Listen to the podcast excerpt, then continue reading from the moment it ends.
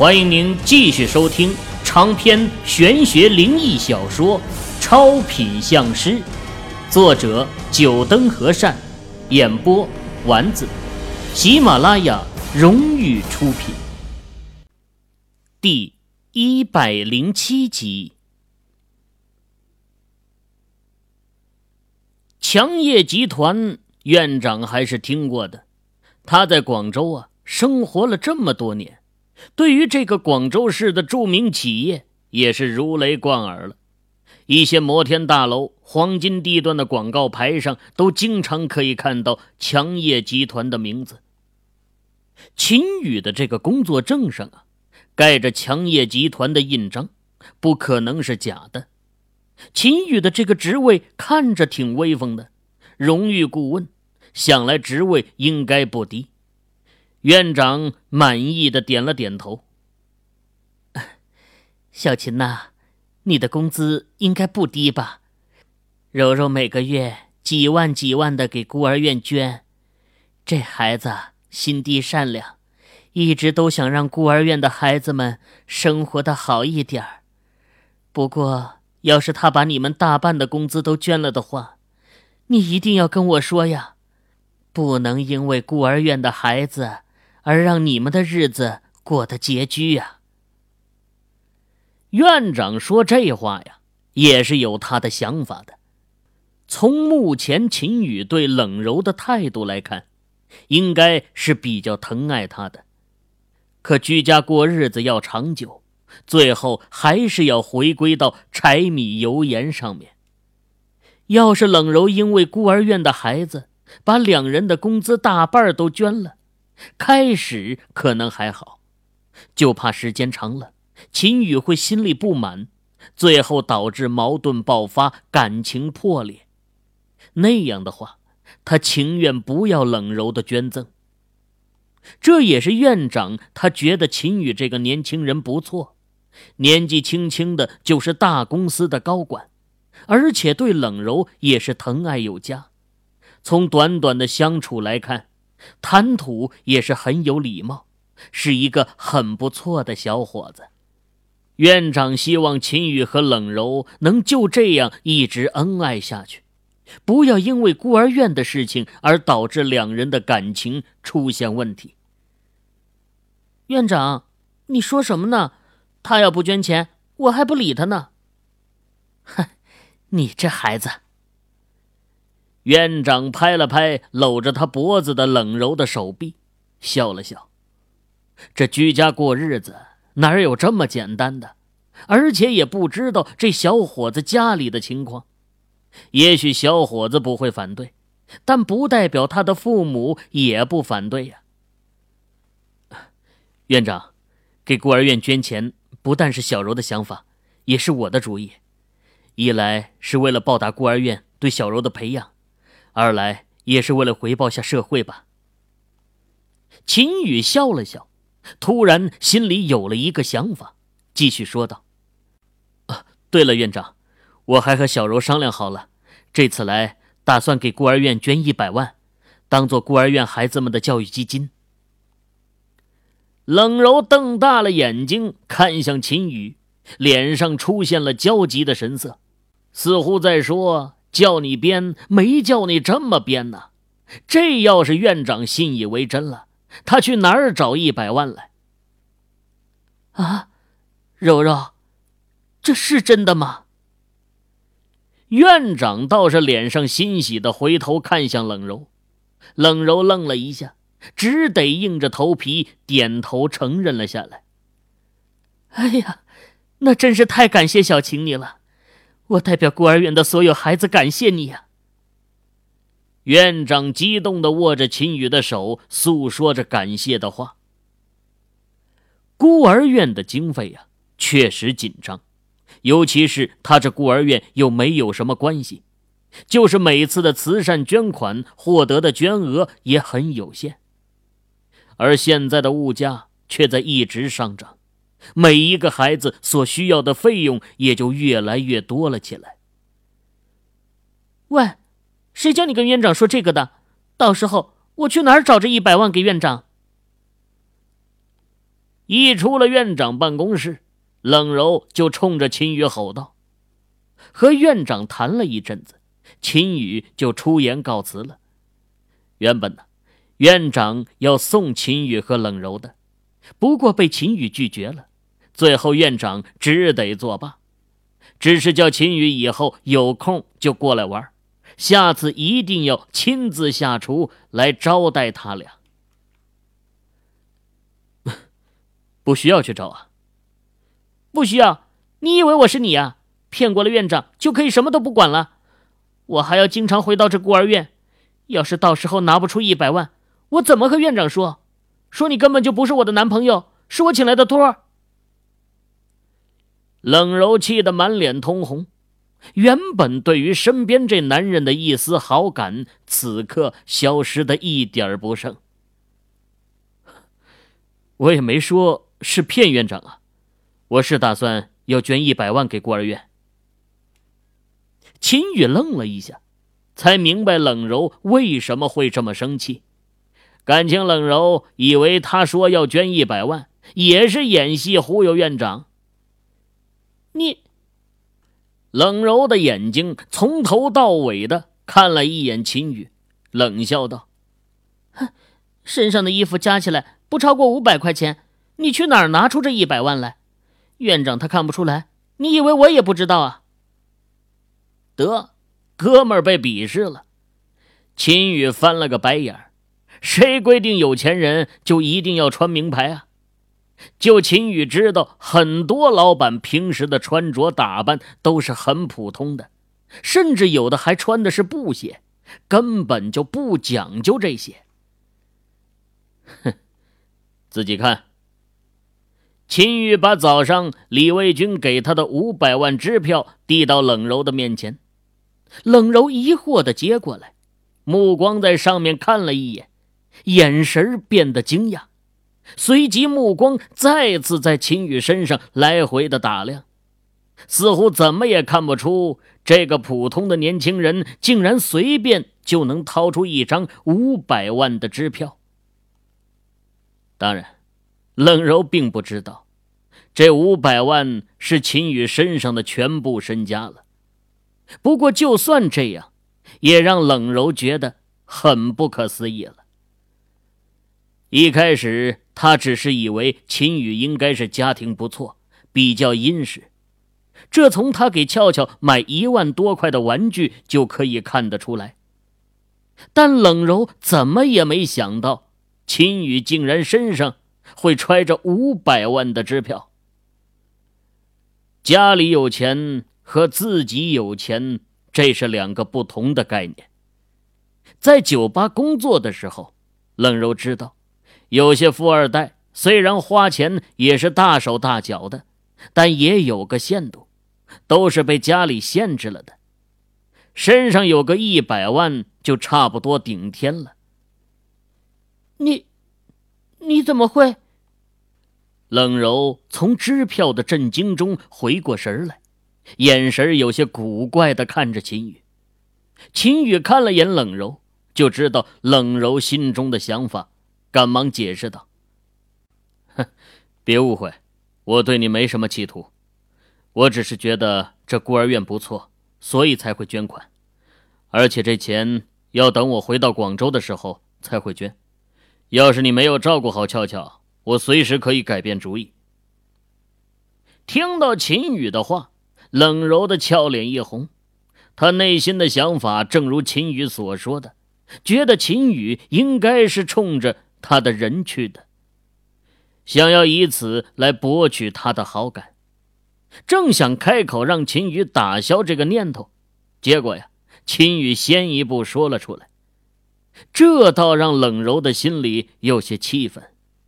秦宇这么迫不及待的解释，让他的自尊受到了打击，好像他是什么洪荒野兽似的，急着要撇清关系。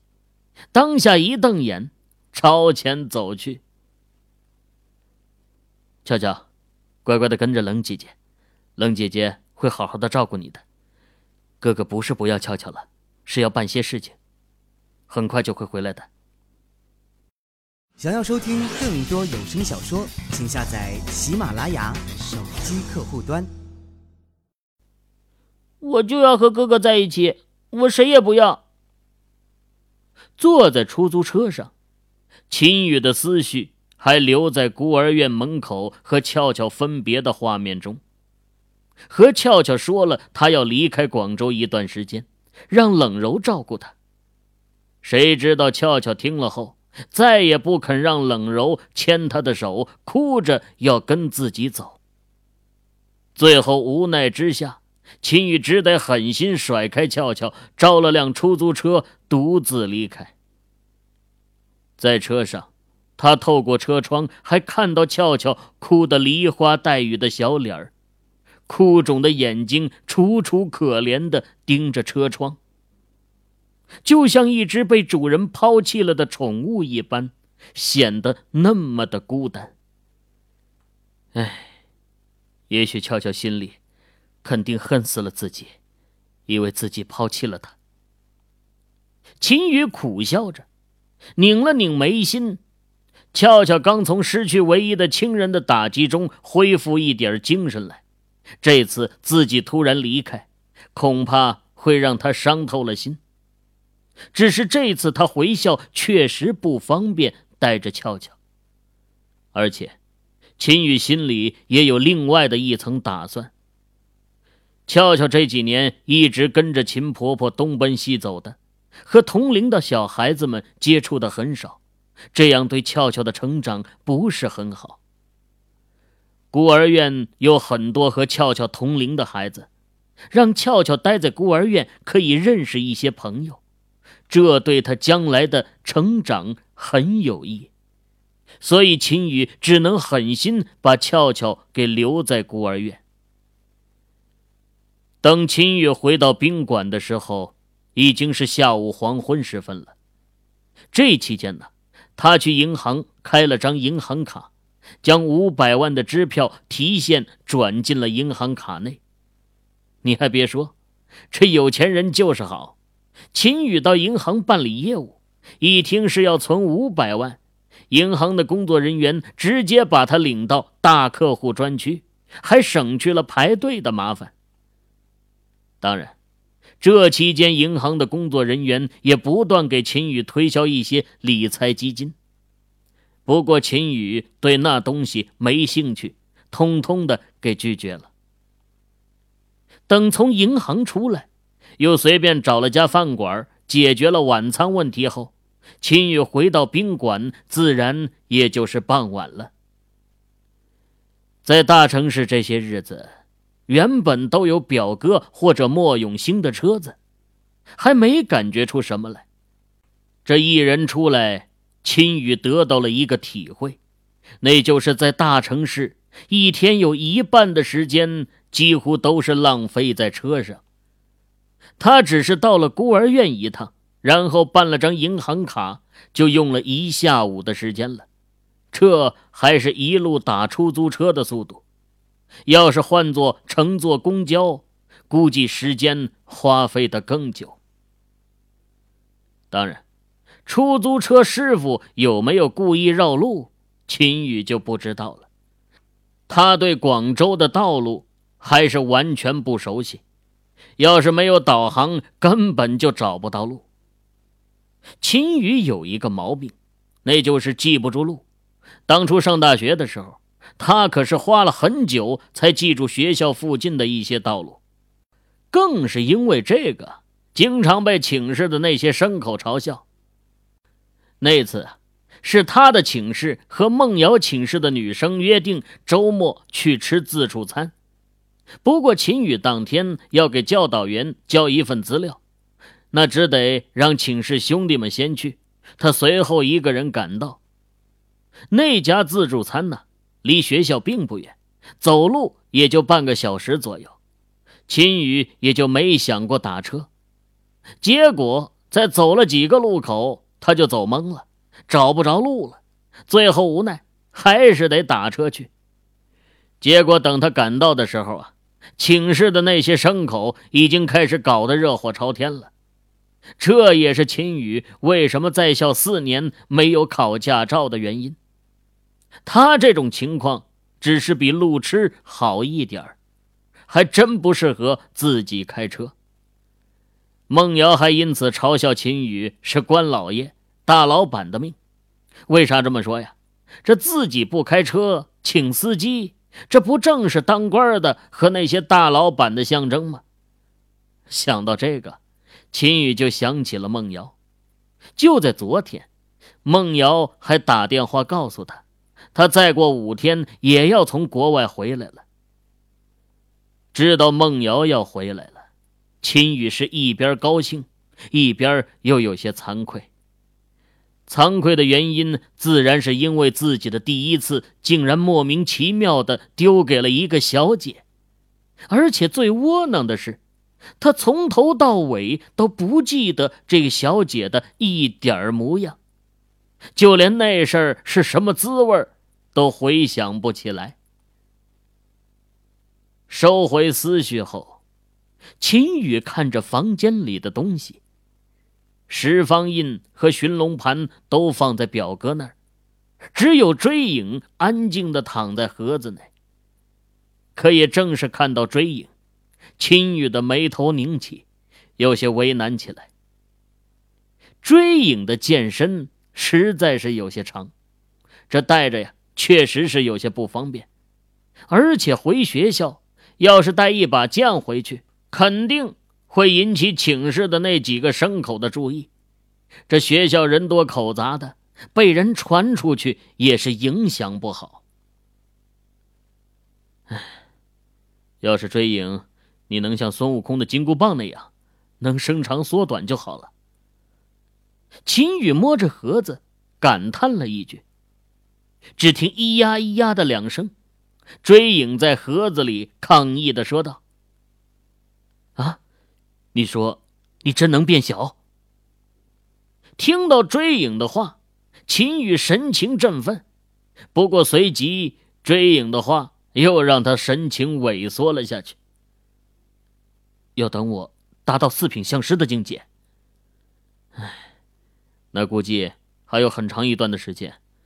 我现在离突破三品可能还需要两个月呢，更别说四品了。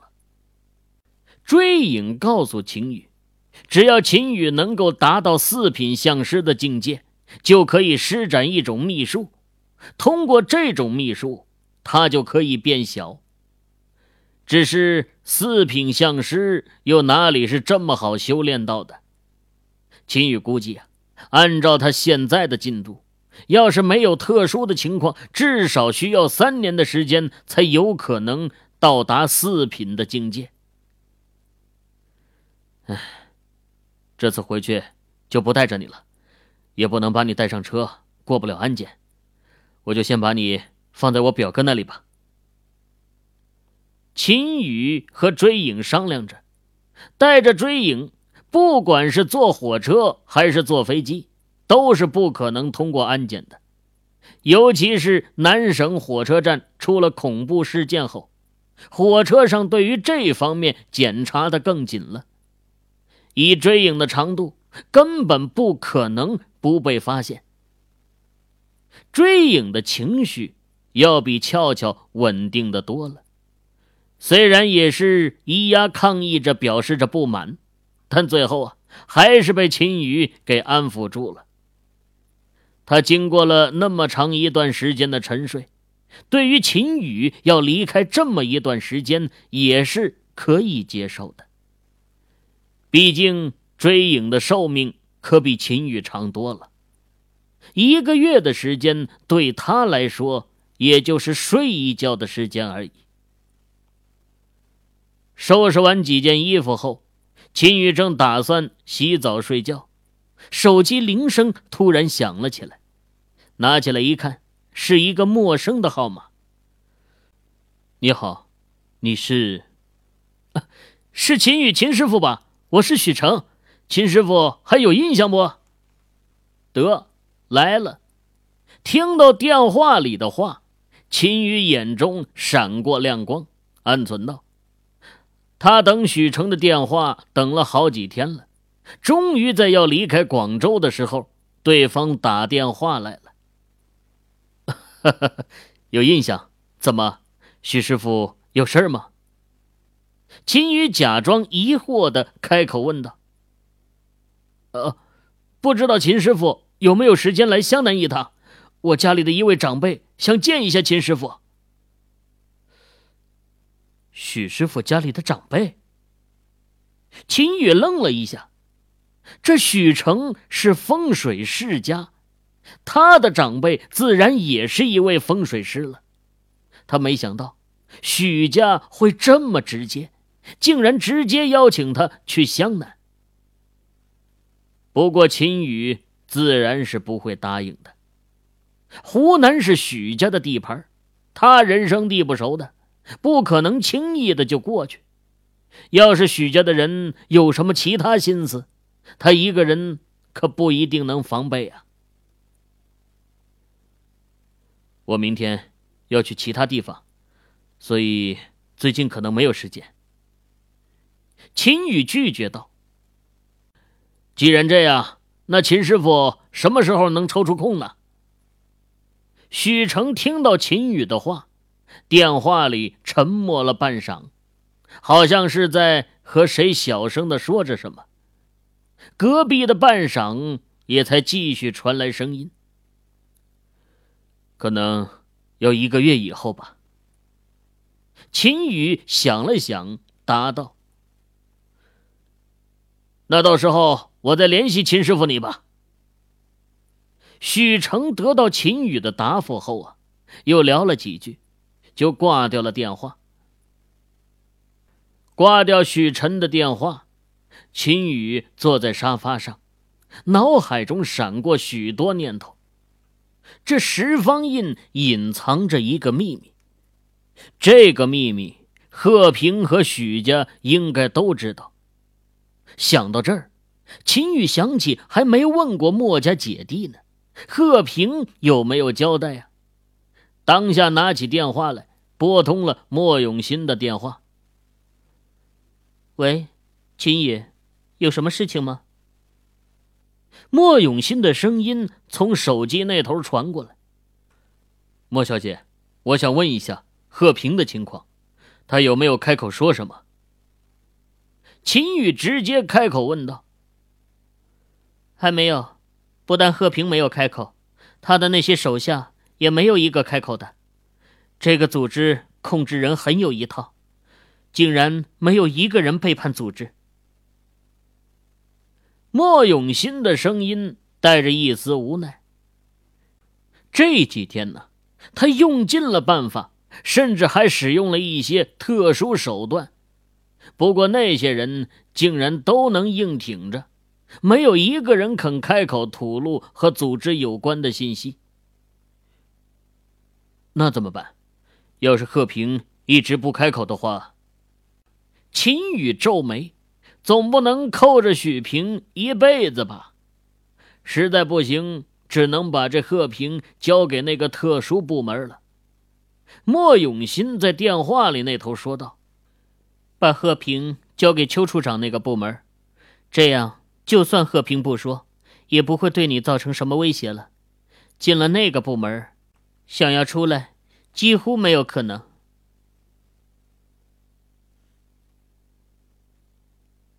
各位听友，您刚才收听到的是喜马拉雅荣誉出品的长篇玄学灵异小说《超品相师》，作者九灯和善，演播丸子。